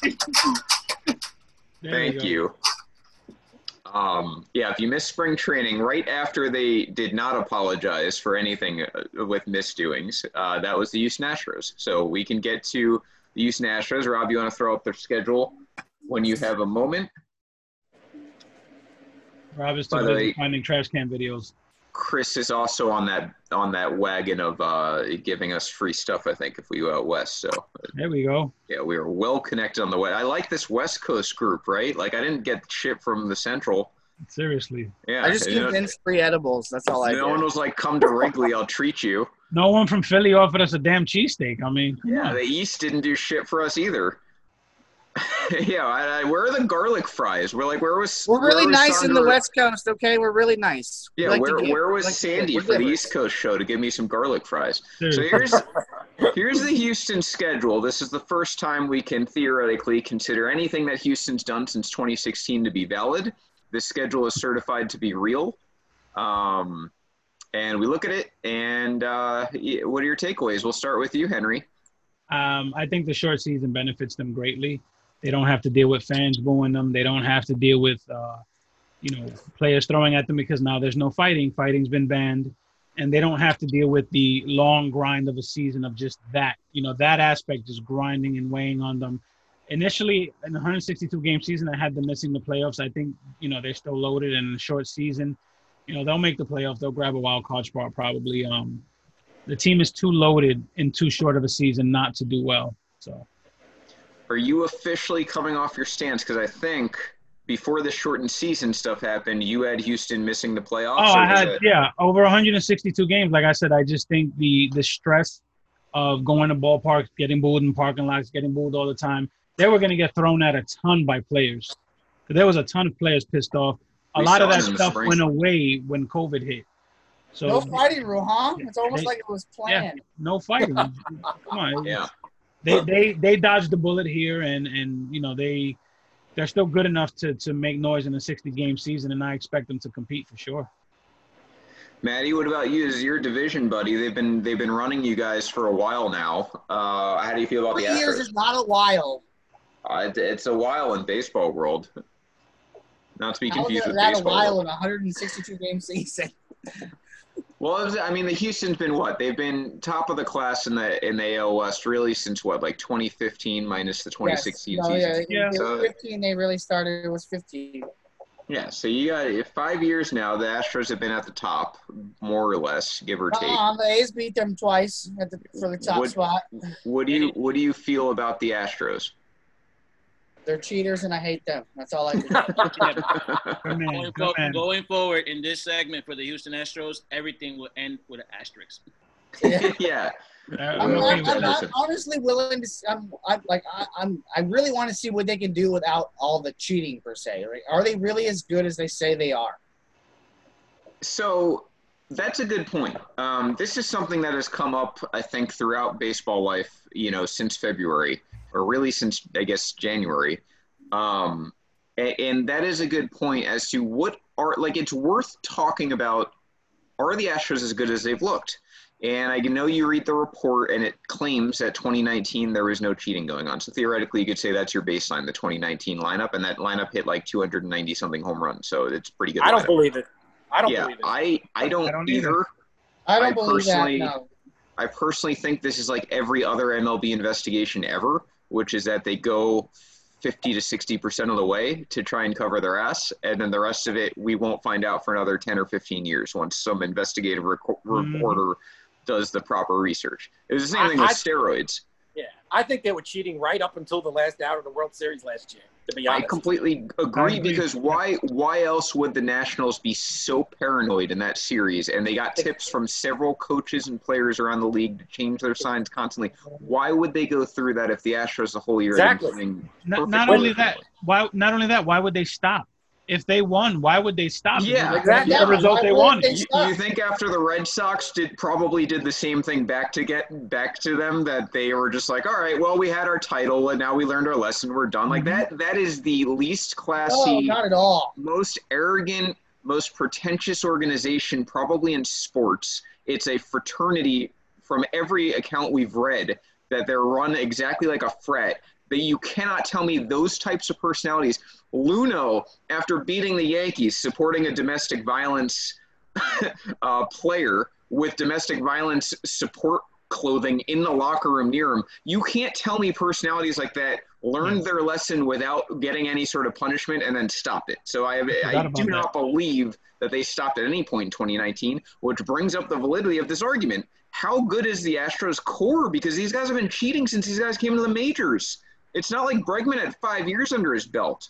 Yeah, uh, I mean, uh, Altuve is the only guy you can say had you know was there first, and even he took a major step forward with the power in the last few years. yeah, I mean, it's still a great core, and those guys still have lots of talent. I mean, I think Springer's a great player. I think Bregman's a great player, but how great are they? We don't really know for sure. We're not going to know until you know, three years from now. Yeah. Up, And Leon brings up a good point in the comments section. The Rays, minus that first inning by Glasnow, which uh, there were rumors that he was tipping his pitches that inning.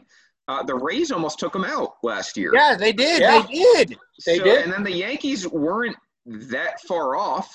you No. know, they, they went to the ninth inning of game six. Two of those games were won on walk-offs by the Astros. So that series was a blowout. So the Mm-hmm. Astros aren't starting from like some juggernaut level to me where they're unbeatable. No. Uh, they were they were beaten in 2018. They sh- could have been beaten twice in the AL in 2019 before they eventually lost. And 2017 they were without a doubt cheating. So I don't I don't know what their floor is. I don't know what their ceiling is. I agree with you, Sean. I think their core is very talented. I, I don't think there's any denying that. They've got a great Yes. core. But I look at this too. Brian had brought up he likes their rotation because it's Verlander, Greinke, and McCullers, which on paper is true. Those are three very good arms. But we started to see some wear and tear from from Greinke in the regular season last year, and we started to see it from Verlander in the playoffs. These guys are old. Greinke and old. Verlander are old. They're in their mid 30s, going into their late 30s soon. I mean, So I some And don't I'm also suspicious how Verlander was like, you know, he was doing so-so in Detroit, then he gets to fucking Houston and he becomes a fucking Cy Young all of a sudden. Yeah, Yeah, well, I- I mean, Look. It was lights out last year, Verlander. It was ridiculous. It was, it was like 2012 Verlander. You know. if you if you ask Trevor Bauer, who hates the Astros, or anyone else, they'll tell you Houston has a great pitching organization. So it doesn't shock me that guys like Gerrit Cole went there or Verlander went there and they became great. Now Greinke Yeah. didn't, but that was a short sample size, and he's old. So I Well, uh, Greinke, I don't. Greinke pitched well for them, though, wasn't he? Eight and one with a 3.2. You know, I think he pitched well. Was it that low? I thought he No, was just he- like he- this. It was up there. It was. I think he had like a bad second half or something. I didn't think he did great in the regular season. He was pretty He big. was He was pretty big for them in the playoffs, though. Like, in, you know, he Yeah. pitched really well in the playoffs, which surprised I, me. I still, I still like Greinke because his career is going how we thought it would go. As he's lost velocity, he's gotten more savvy as a pitcher. Yeah. yeah, and he's he's a very pitcher. smart. I, I still like Greinke a lot. I think he's very effective still. He's a very smart pitcher for sure. Yeah. Uh, and Very he has smart the kind man. of he has the kind of stuff that, like you said, can translate really well. He could extend his career, um, but he's still old, and he's not he's not in his prime anymore. Neither is No. Verlander.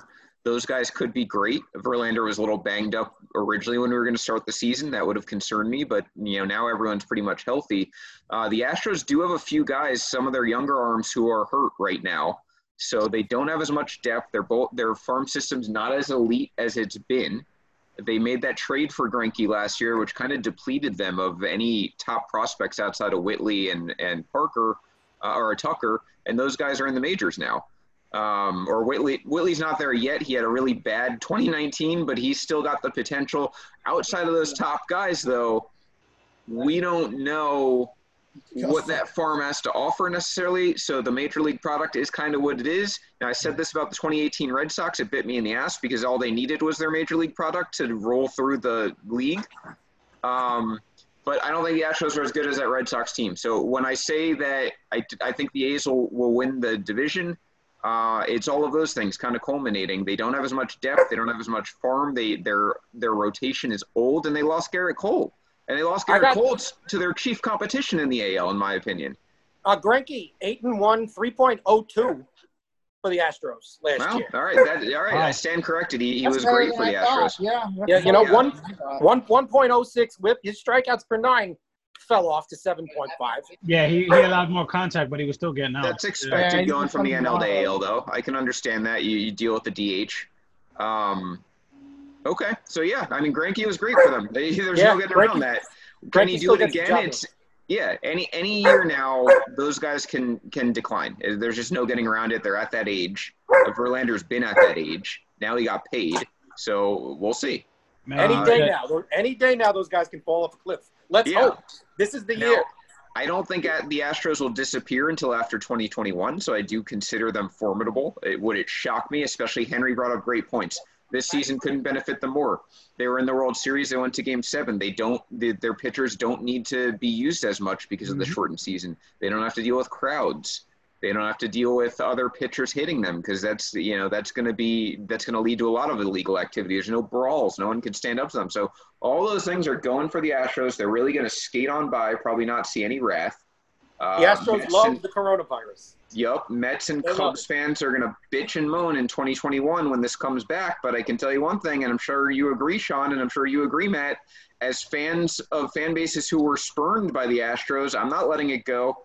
The Never. second there's fans, I I will go. never let it go. the second there's fans allowed back in the stadium, and Houston's in that stadium, they they should hear it from Yankees fans, and they should hear it from Angels fans and Dodgers fans and and everyone else. So Uh, Let's I all was- let's I was stoked about opening the season in fucking Houston, but that didn't really happen. We all know why. Yeah. Let's Yup. also let's briefly talk about how egregious what they did was. The you know we've been watching baseball our whole lives. The whole point of pitching is to fool the batter. Unless you're you know Mariano Rivera or a relief pitcher that's going to throw you know you know 20 fastballs or you're Nolan Ryan. The whole point is to trick the batter, and they took that out. We're not tricked. We know what's coming. Like, You know what it is? You know what it is? They fucked over the two most hated teams in baseball, and so fans give them a pass. yes, that's They true. fucked over the That's true. Yankees and they fucked over the Dodgers, and everyone's Although like, "Oh, I'd fuck argue, them." I'd argue that the Red Sox Yep. are slightly You're more hated absolutely than the Dodgers. Henry. You're absolutely right. Yeah, so I that- think the Red Sox the are slightly more hated than the Dodgers. Uh, you know, Yeah, yeah, but you know, my point Yeah. is they, they screwed Yeah, over yeah. two teams that are that, that are, have a fan base that people hate. yes, People love that's to true. shit on the Yankees. People love to shit on the Dodgers, and because those were the two teams that you know suffered the most from the cheating, fans Yeah. are like, "Oh, okay, let's move on. It's okay." Yeah. Meanwhile, they try to bring up stories about Yankees and steroids in the '90s, which that's been proven false. yeah, The it's very were- you know, like, come on. I don't want to hear about steroids. Every team had guys on steroids. Give me a break. And that's the main difference. It's very much an, an enemy of my enemy is a friend situation from The Godfather. It's a you know the, eh, the you're you're hurting the Yankees and Dodgers. I don't care if you murdered people. That's great. That's that's how all of these fan bases who don't Mhm. win things historically, don't win things now, aren't competing, just want to see other teams who are competing get hurt.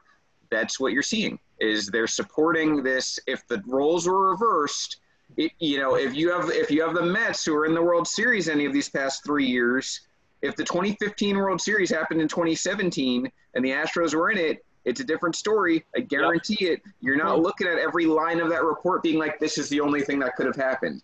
Like, Yep. there's way more smoke to that fire. They don't want to acknowledge it, which is fine. And no one, yeah, not everyone's going to be perfect. But I completely agree with you. I just It was- remember how I remember how shocking Game Five was in Houston. That crazy game, 13-12. Comeback, yeah. And then I and then I find out that the Astros did not swing and miss at a Kershaw curveball once in that game. And I Mhm. think, oh, okay, now I know why that game was so strange. Every time they needed a big home run, they hit one. Every time they needed a big hit, they got it. You know, and now it's like, oh, it all makes sense now. Yeah, And when you they've drill, when you drill this- down on it, when you drill down on the games and the situations, and you start breaking it down, it- It's egregious. It's clear, it's clear as day, and you're like, "Fuck, that's really fucked up." Like, I can't Yeah. believe it happened, and I can't believe there isn't more backlash. And you know, Rob Manfred dropped the ball. We spoke about this over and over, but he he made it worse by the way he handled the punishments and, and you know everything. else. Absolutely. Oh, Yeah. he absolutely made it worse. He did not handle it the way he should have done. Manfred's terrible. He's got to be the worst in sports right Oh, now. it's it's bad. We He's worse than Goodell. Horrible.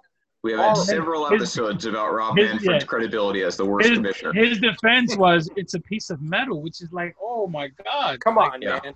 so dense. It's it's You know, it a cur- really, if you know a curveball is coming, you can just sit back on that curveball and just wait. You know, Well, and what, and what cracks me up, Sean, to to the points you've been making is that the common fan can't seem to differentiate what the Astros were doing, what other teams may have been doing. We don't have proof outside of the Red Sox that it actually was happening. But like the Yankees will use for an example because I don't know, Henry, what's it been five or six times now they've been accused in 2014, 2015 of cheating. Um, and it, it Yeah, what- automatically gets pulled What, in with what was the Astros- accusation? They, they they messed with the bullpen phone. That, yeah, silly that, right. like that. They they You know. asked from a bullpen phone if a pitch was a strike or not, and somehow that is the same thing in some fans' eyes as knowing the pitches, decoding the signs against the other team's knowledge, and then developing a live relay system to know what the pitch is when they're in the batter's box before it comes. Yep. Like this Oh. is somehow that's the same thing. And by the way, it wasn't illegal when the Yankees were doing it, but I get the Yeah. ethics. I get the ethics behind it. It was still immoral. Um, but yeah, I mean, it, it's just it's unbelievable that people can't differentiate the difference Yeah. uh, between what the Astros did and only the Astros did. Until there's other Yes. solid proof and an investigation by. MLB, it is only what the Astros did. Until that happens with another team, it's not the steroid era. Like that is Yeah, what, I- that is a crazy comparison to me. Crazy. I think what the Astros did is exponentially worse than any steroid, any Mm. steroid I agree. question accusation because the only thing that people are butthurt about the steroids is oh the record books are a little skewed now yeah but you know teams weren't winning the world series because they knew what pitch was coming when Right. they were on steroids you still had to hit the ball you still had to guess right you know and plus it was a level playing field everyone was on steroids so there's no Yeah, advantage I- I agree. there. I didn't think there was an advantage there I agree. The steroids thing is is it was widely used. You know, some players weren't using, but some most of them were. It was Yeah. kind of like let's look the other way. But Selig knew what was going on and brought the game back. It, this one is different because you're you're cheating your peers directly to their face.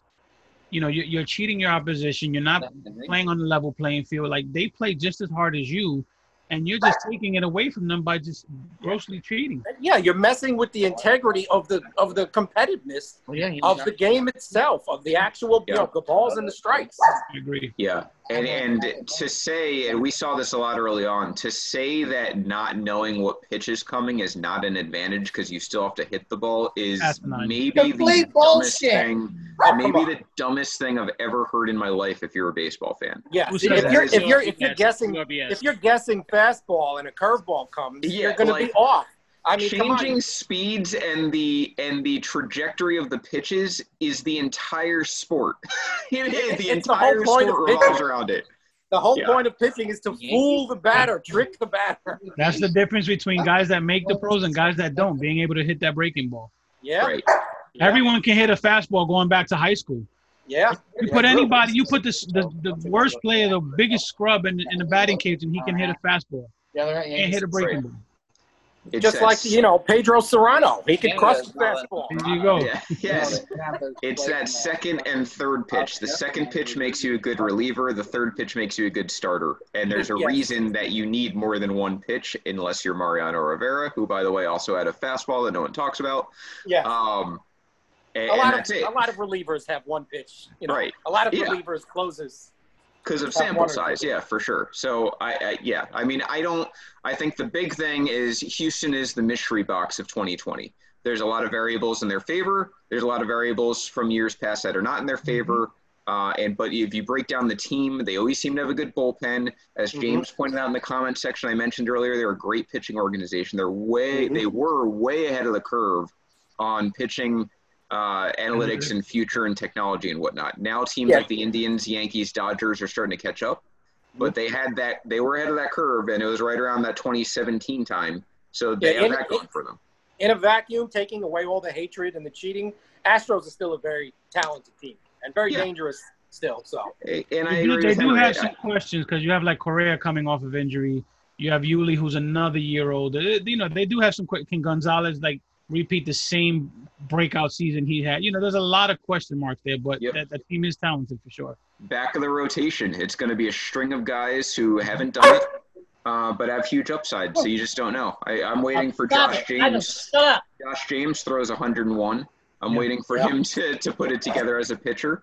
Alan Um, made a comment in the in the section. He said, "Make Joe Torre the commissioner." I think baseball fans would jump out of a window if Joe Torre was commissioner, just because of his links to the Yankees. Oh, the conspiracies. Yeah, just like when Stanton was traded to the Yankees and the world ended. Yeah, Yeah. Derek Derek Jeter did us a favor. Yeah. yeah. Derek, yeah, Derek knew what he was doing as always. So it's uh, yeah. So I mean, Houston can go either way. I, I do think there's way too much core talent there, and way too too many smarts in the organization for them to be a total non-factor, like they may have been in 162, just based on the outside factors. Uh, they'll be a playoff contender, and we'll we'll see exactly how formidable. Wouldn't shock me if they went to the World Series. Wouldn't shock me if they were a wild card and lost wild card night. so we'll see. Leaves us with our final team of the night. This is Sean's moment. Uh, we have the Los Angeles Dodgers. Now, the Dodgers, I think, mean something to everyone here in a different way. But we can start with you, Sean. Does the schedule, first of all, mean anything to you? And second of all, what are your thoughts on the Dodgers? Well, obviously they're stacked from top to bottom. Um, I think they have a few advantages this year that we talked about, which is the DH is a huge advantage for them. Um, I think depth is going to be important in a short season. I feel like you know, if a key guy goes down for your team in a short season, that could ruin a team season. You know, you lose a guy for 20 games, that might cost you the playoffs. The Dodgers have tons of depth. They could afford a couple injuries. Um, the schedule, I guess, I, I read that it was the ninth easiest according to you know their opponents, but it's also one. It's also the, one of the most highly, the most travel that they have to do. easy schedule. Yeah, yeah, they have an easy schedule, and uh, I thought, like I said, I think the only thing working against them is the 60 games is a is a wild card. We don't know. I mean, if they start out slow, you know, they Yeah. can get in a hole. But other than that, I mean, top to bottom. I mean, what do you want to talk about? The lineup, the bullpen, what do you, the prospects? We can. We can Who do you think? here. Who do you think is going to be? Is it a rotating DH for you, or is there someone specific you're seeing there most of the time? Well, I think you're going to have Betts and Bellinger in the outfield, and you're going to rotate Pederson and Pollock, uh, you know, in left field and DH. But you also have guys you could throw in there on a on a day. You still have Kike Hernandez. You still have Chris Taylor. You still have Matt Beaty. And watch out for Edwin Rios. This guy's been crushing the ball too. So you have Yeah. Oh, all these Forget about Lux. you have, well, yeah. If Luck starts at second, or if he does, or if Hernandez starts, you, you got a guy that's, you know, a solid major leaguer in your DH spot. I think that's a huge advantage. Now, I've been lobbying for the DH in the NL for a long time. Same Not- here. not- Smart. Because you're not only- smart. Yeah, Yeah, not only we're because it unanimous helps there. the Dodgers, but because it's the way that it's going to go. You may as well just get there. We know it's going to be a DH world eventually. You may as well. I think that's why they're doing it this year. They're basically it's like a fucking it's like a trial period, and if it works out, they're just gonna universally do it. Yeah, I mean, I think every baseball league in the world, except for one in Korea, uses the DH. All the minor leagues, high school, Yeah. everywhere Mhm. is DH. The National League is the only place where they didn't have it. So, I mean, you may as well just keep it for good after this year, I think. John, I don't see a single even week on the schedule that's difficult. No, No, there isn't. There, schedule like is- there's a series here and there. Obviously, Houston sticks out. Uh, I mean, even to start the year, they're home. So, like, you know, maybe the Diamondbacks and Angels could be a little difficult. I don't know why they play the Angels for one game. That's weird. Yeah, well, Um, Because it's a, it's we always we, we like it's like tradition to play the Dodgers every year. It just Yeah. Happens. Uh, But just for a Angels usually game? playing pretty tough. Yeah, too. even like two games. Okay. Sometimes it's just two games or one game. It just it always happens every year. Isn't it? Isn't it called something? Yeah, we call it the Freeway Series. No, that game. Isn't there one game that's called something? Yeah, the oh, you know Freeway? Series. Those are those are exhibitions. That's why. Yeah, I also I know like, we always play the Dodgers right before we start an actual season. Yeah, we always play those asshole. expedition games, but yeah, our, that one series it's usually it's usually what happens. It's No, no, usually- no. What Vince was talking about, there's a single game on the 21st, which is Yeah. tomorrow. Tomorrow, yeah, that, that's a fake Which game. is an so that's why it's exhibition game. Oh yeah, that's an exhibition game on my birthday. So yeah, you start home with the Giants, and then you've got only two for Houston, and then it's you know Arizona, San Diego, home for San Francisco. I mean, there is not a single week on this schedule where I'd be like, that's a tough stretch. Yeah, I mean the schedule's in their favor. You know, everything is in their favor. I feel like it's an easy, it's an easy walk to the playoffs at least. And then you gotta. Uh, only the Braves really scare me in, in the rest Yeah. of the the league. I And mean, the Nationals have taken a hit. Um, the Cardinals are okay, but who else besides the Braves is going to get in the way of the Dodgers? I don't. I can't really. I'm not really scared of any team other than the Braves. I don't see it happening. If you don't have to play the Braves in the first round, you're not going to play them, so you don't have to worry Yeah. about them. I So they're never they're never getting out of the first round. I like what they're doing with Buehler too. They're going to make Dustin May piggyback on Buehler. That's the plan because they're going to build him up. I guess they're going to pitch Buehler 50, 60 pitches, have May come in, pitch a couple innings, and Dustin May, who I just like to say that I love. I love everything about Dustin May, other than the fact that he has the best hair in the major leagues. That we know. Um, you look at his short sample size last year. Dustin May, 34 and two thirds innings. He pitched to a 3.6 ERA, 1.06 WHIP, and you could say that's a short sample size. But when I look at his minor league stats, 403 innings, almost the exact same stats. You know, he was a one, you know, seven seven hits per innings. You know, almost nine strikeouts per nine. Um, I love Dustin May. I think he's going to be the key player for the Dodgers this year. They lost Price. I think you can slot you can slot in May, and he might even be better than Price was. We don't know how much David Price had left. So I really Oh, love. I Dustin forgot May. Price opted out. Yeah, Price Who's- opted out. I was gonna say Dustin May was a big time prospect, so the Yeah, fact he he's good in the majors not surprising. You've got some other interesting guys. Uh, you traded for Graterol, right? Oh well, that was the big bonus of that trade getting held up. That they wound up with Graterol, and all they gave up was Jeter Downs, who they Yeah. don't really need because they have enough bats.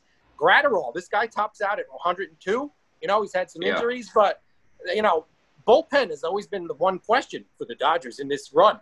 You know, how is their middle relief going to hold up with this guy Graterol? I mean, I'll give you a hot take. He might be the closer by the end of the year.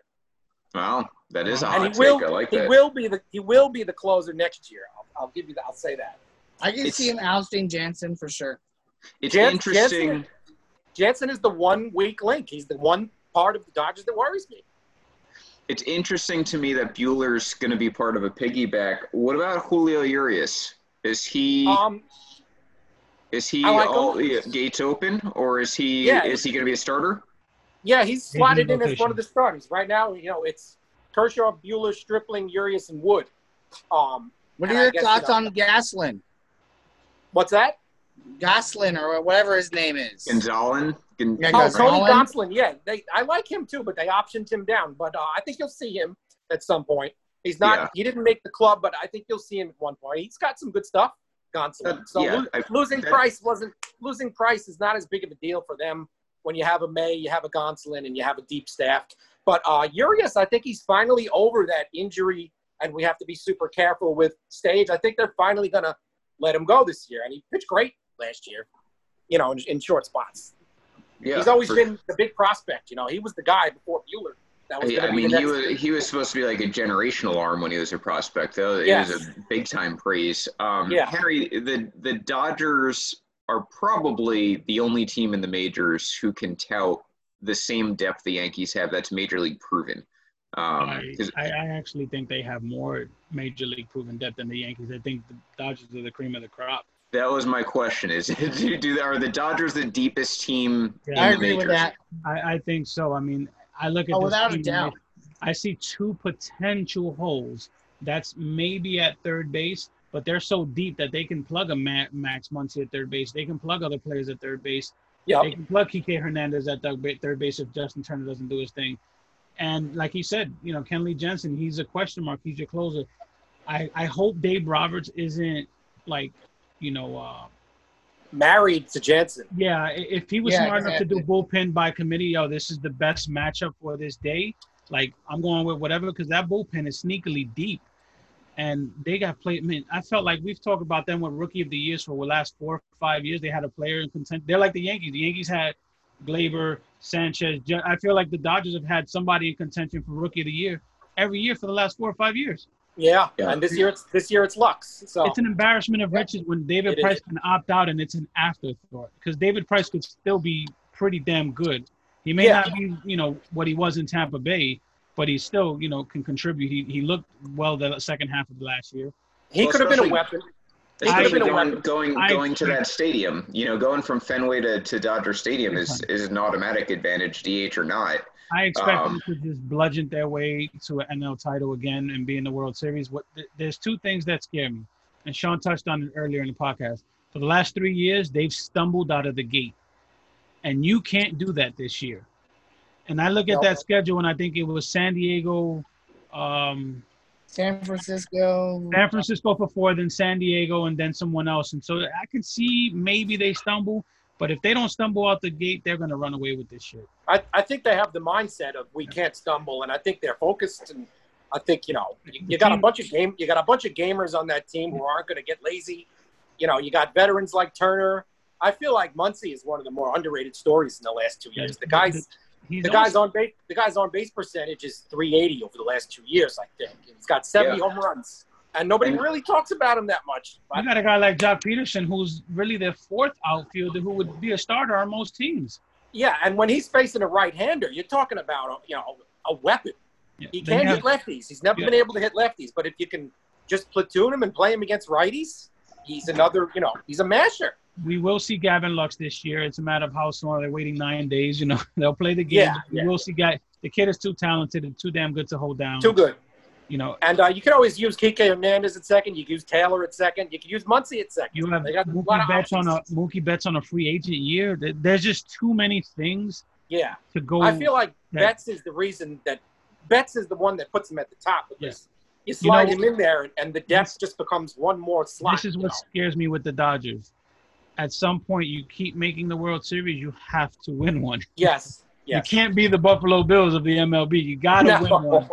You yeah, can't this, get you can't keep getting there and not win one. So I think if they keep doing that and not win one, that that'll be a big big stain on the organization. Oh yeah, I mean it's already painful. Well, I mean it's this is getting to be almost a Braves like run when Yeah. they won all those divisions in a row. I think they won 14 in a row. I see no reason why the Dodgers can't win the division for the next two three years. I'm So gonna you're ask, talking Sean. 10 I'm gonna ask you: Do you have any crow in your house? any what? Any crow? You have any crow? Crow? Yeah, I want you to eat crow because I for years you've shitted on Friedman as a GM. I well, you know, it's it's it's a specific thing with him. I mean, They were they were in position to win a World Series a couple of times, and he held back, and he was too safe. They could have got Andrew Miller. They could have signed Max Scherzer. Instead, let's get Brandon McCarthy. Let's get Scott Kazmir. You know, let's get Brett Anderson. These guys were garbage. Yeah, You, you know, he did spend eighty million dollars on Anderson, Kazmir, and McCarthy. he made So- up for it, I think. He did make up for it. I can't complain about Friedman Yeah. anymore. So But no, like I, I'm off that. I'm off that. this is this is the cream of the crop to me. I think this Yeah. team is too deep, and And- they still have you know uh, bullets in the chamber. You know for the future. That the team is loaded, man. Well, they got they, they they're- they're committed to Will Smith as their catcher, and two of their best prospects are catchers. Yep. Um, Ruiz, Keibert Ruiz is a big prospect, and uh, who's the other guy? Oh, Diego Cartaya. He was the number one international prospect in What I think 2018. I He's a think big pro- that's catcher too. I think that's the big divide in my mind when you look at a, the other juggernauts. And you know, well, again, we'll look at the Yankees and, and compare it to the Dodgers. Yankees, it, can their 26 man roster be as good as a Dodgers? Sure. Yeah. Can their bench be as good as a Dodgers? Sure. But then Yes. you start looking at the organization as a whole. And what blows my mind about the Dodgers is that year in and year out, not only do they have rookies who come up who perform like Chris Taylor did, like Max Monks, Muncy did, like Lux probably will this year, but they still have like an elite farm system. Mhm. It's Yes. just it's it's a total pipeline. They're like a less feminine version of the Cardinals in that they they produce like true men into that organization every single year who just become major major candidates to win all sorts of awards. The Cardinals are a fantastic organization at it, but they're not as good as the Dodgers are in my mind. Um, and they specialize in in pitching, not not both. Like the Dodgers Yes. get great pitching and they get great hitting every single year without fail, and they still have a good farm system, and that's what separates it. Like the Yankees have an, an, an average farm system; it's not bad, and they've got some pieces like Clarke Schmidt who are waiting, but it's not the Dodgers. No one is But the what- Dodgers right now. One of the big sea changes with the Dodgers, with Friedman and the old regime, was that the old regime didn't spend any money on the international pool, and now it's the polar opposite. Now they're all over the international pool. You know, you got the, that's the one area Cashman had an advantage over play over other GMs. Yes. Yeah, he he ran through the Dominican Republic and Yeah. uh, and and those other the, Yes. you know the other countries like that. It ran through it before other teams were doing it, uh, and still is. Uh, we just basically throw a bunch of shit at the wall and see what sticks, like every two years or whenever we can get pool money. Um, Friedman- how the Fried- Dodgers are doing stuff like Yeah. that. Friedman has also made a couple trades that you don't think about much at the time, and now you look back. How great was the Puig Alex Wood salary dump? Mhm. They got Jeter Downs out of that, who was in the Betts trade. You get Graterol for Downs, and they also have Josiah Gray, who's probably their number one prospect right now. Fireballing, you know, potential two or three starter. I mean, you got that, and he's got Alex Wood back. I mean, so basically for Puig, you got two big prospects, and you indirectly got Mookie Betts. Friedman makes a lot of clever moves like that. That's why, you know, I've definitely come around on him, turned around. You know, I'm all good with Andrew Friedman now. Me and him are, me and him are There, tight. you guys are tight now. Very good. Matt, you're looking at this. You know, they're the other team in the city. You, you, it shouldn't be a rivalry. We've discussed that, but I mean, what do you think about the Dodgers? Is this is this tough as an Angels fan, or are you just like win one and then talk? Well, I don't. I don't really care about winning one. If they want to win one, go ahead, win one. I'm not gonna get mad. But dude, I'm jealous just of their fucking their development system and all of that. I wish we had that as an Angels team. Like they're so good at developing players and so good at drafting. It's insane. yeah, I mean, there's no end in sight. I mean, Getting when are they gonna, international prospects too. It's just like they're fucking. They're they're the A. They're yeah. They're, they're on their A game. That's for fucking sure. yeah, like wait, there's no end in sight. When when are they going to have a rebuild? It seems like they don't need a rebuild. They don't need one if you keep. No, because they keep Yeah. going and they keep getting better. There's no rebuild in sight for the Dodgers. you know how people all. say you know how people say we hate big market teams because big market teams who are smart this is how they spend their money No, Yes. exactly. go and they find young right. talent to eventually replace dying talent instead of signing them to stupid deals you pick and choose where to spend your money and then you Yeah. keep turning out Yeah. talent and that's what the dodgers do It's very it's well a great point. Nobody hates the Giants and Cubs right now, or the Yeah. Tigers. Those are big spenders. nobody. The hatred is towards the Dodgers, towards the Yankees because they're spending and they also develop talent, which is the part that gets overlooked when you're a Pirates fan and you're super upset because Bob Nutting's your owner. You don't look at the fact that the Yankees and Dodgers, mainly the Dodgers here, Dodgers to me are the are the top right now. Uh, Oh, yeah. Top They're organization in the entire game.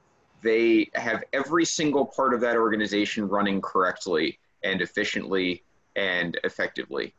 And I'll also point out, Matt, you were in Florida, and it is still not dark out at eight Nope, not at all. it's yeah. not but it's hot as balls look at his face yeah, I am indoors in air Plus, conditioning. really, I need to pee really bad too, so I'm like holding Yeah. that in. Well, well, on that note, let's. Uh, yeah, I mean, I, I, I think what everyone said is, is pretty accurate. I mean, the, the Dodgers have 45 win potential in my mind if everything Yeah, went I right for them. Yeah. Uh, so we'll we'll see what they are. We have many things to note. One of which is I have worn something that is festive to each show that we've had so far. This one belongs to the Dodgers. It is my Vin Scully Nice. microphone shirt. Very Yep. nice. Says Vin, and it's a microphone. Fits me very well. Vince Um, Scully, the goat, the goat. That's all. Yeah. Oh, yeah. yeah, no disagreements And No Brooklyn, disagreement Brooklyn native, of course. So, uh, yeah, so that, that's that. Last week was the Indians. Before that was Gerrit Cole. So, other things to note. Um, first of all, thank you, Matt and Sean, for joining us. You guys were absolutely wonderful. Matt, A lot of fun. Glad, yeah, glad to have you guys. Sean, it was great to. You're like a rock that we finally uncovered. Uh, yeah, Uh, finally got to. Sean has been- with you. Sean is one of our like day one dudes, man. He's been with us since day one. He's in every Yeah. group. He's a big Yeah. participant in every group, and when He's I like the fan Phantom of the Opera. He like comes out and murders someone every once in a while, and then we when I just don't hear reached out, from I, him. I said, I hope he doesn't say no. He said, ah, I'm not too crazy with Zoom. I said, download Zoom and let's get a test run. And that was that. yeah. Was I'm Yeah. in so many. I'm in so many groups, but I will say this is, you know, the life groups are at the top. That's the cream of the crop Thank you, brother. because you know you don't get Glad any. BS in there, and then when you do get some BS, it gets taken care of quickly. Yeah. I mean, it's it's really the top of the crop. And it's That's a pleasure. It was a pleasure to be here. Thank you, brother. Appreciate it. Glad it. Appreciate it. That's where the three of us come in when it when when pe- when things need to get handled. Um, Yes. Matt, happy 30th birthday tomorrow. I know that it's a big Thank day you. for you. Yep, Happy you're birthday, bro. 30. Thank you.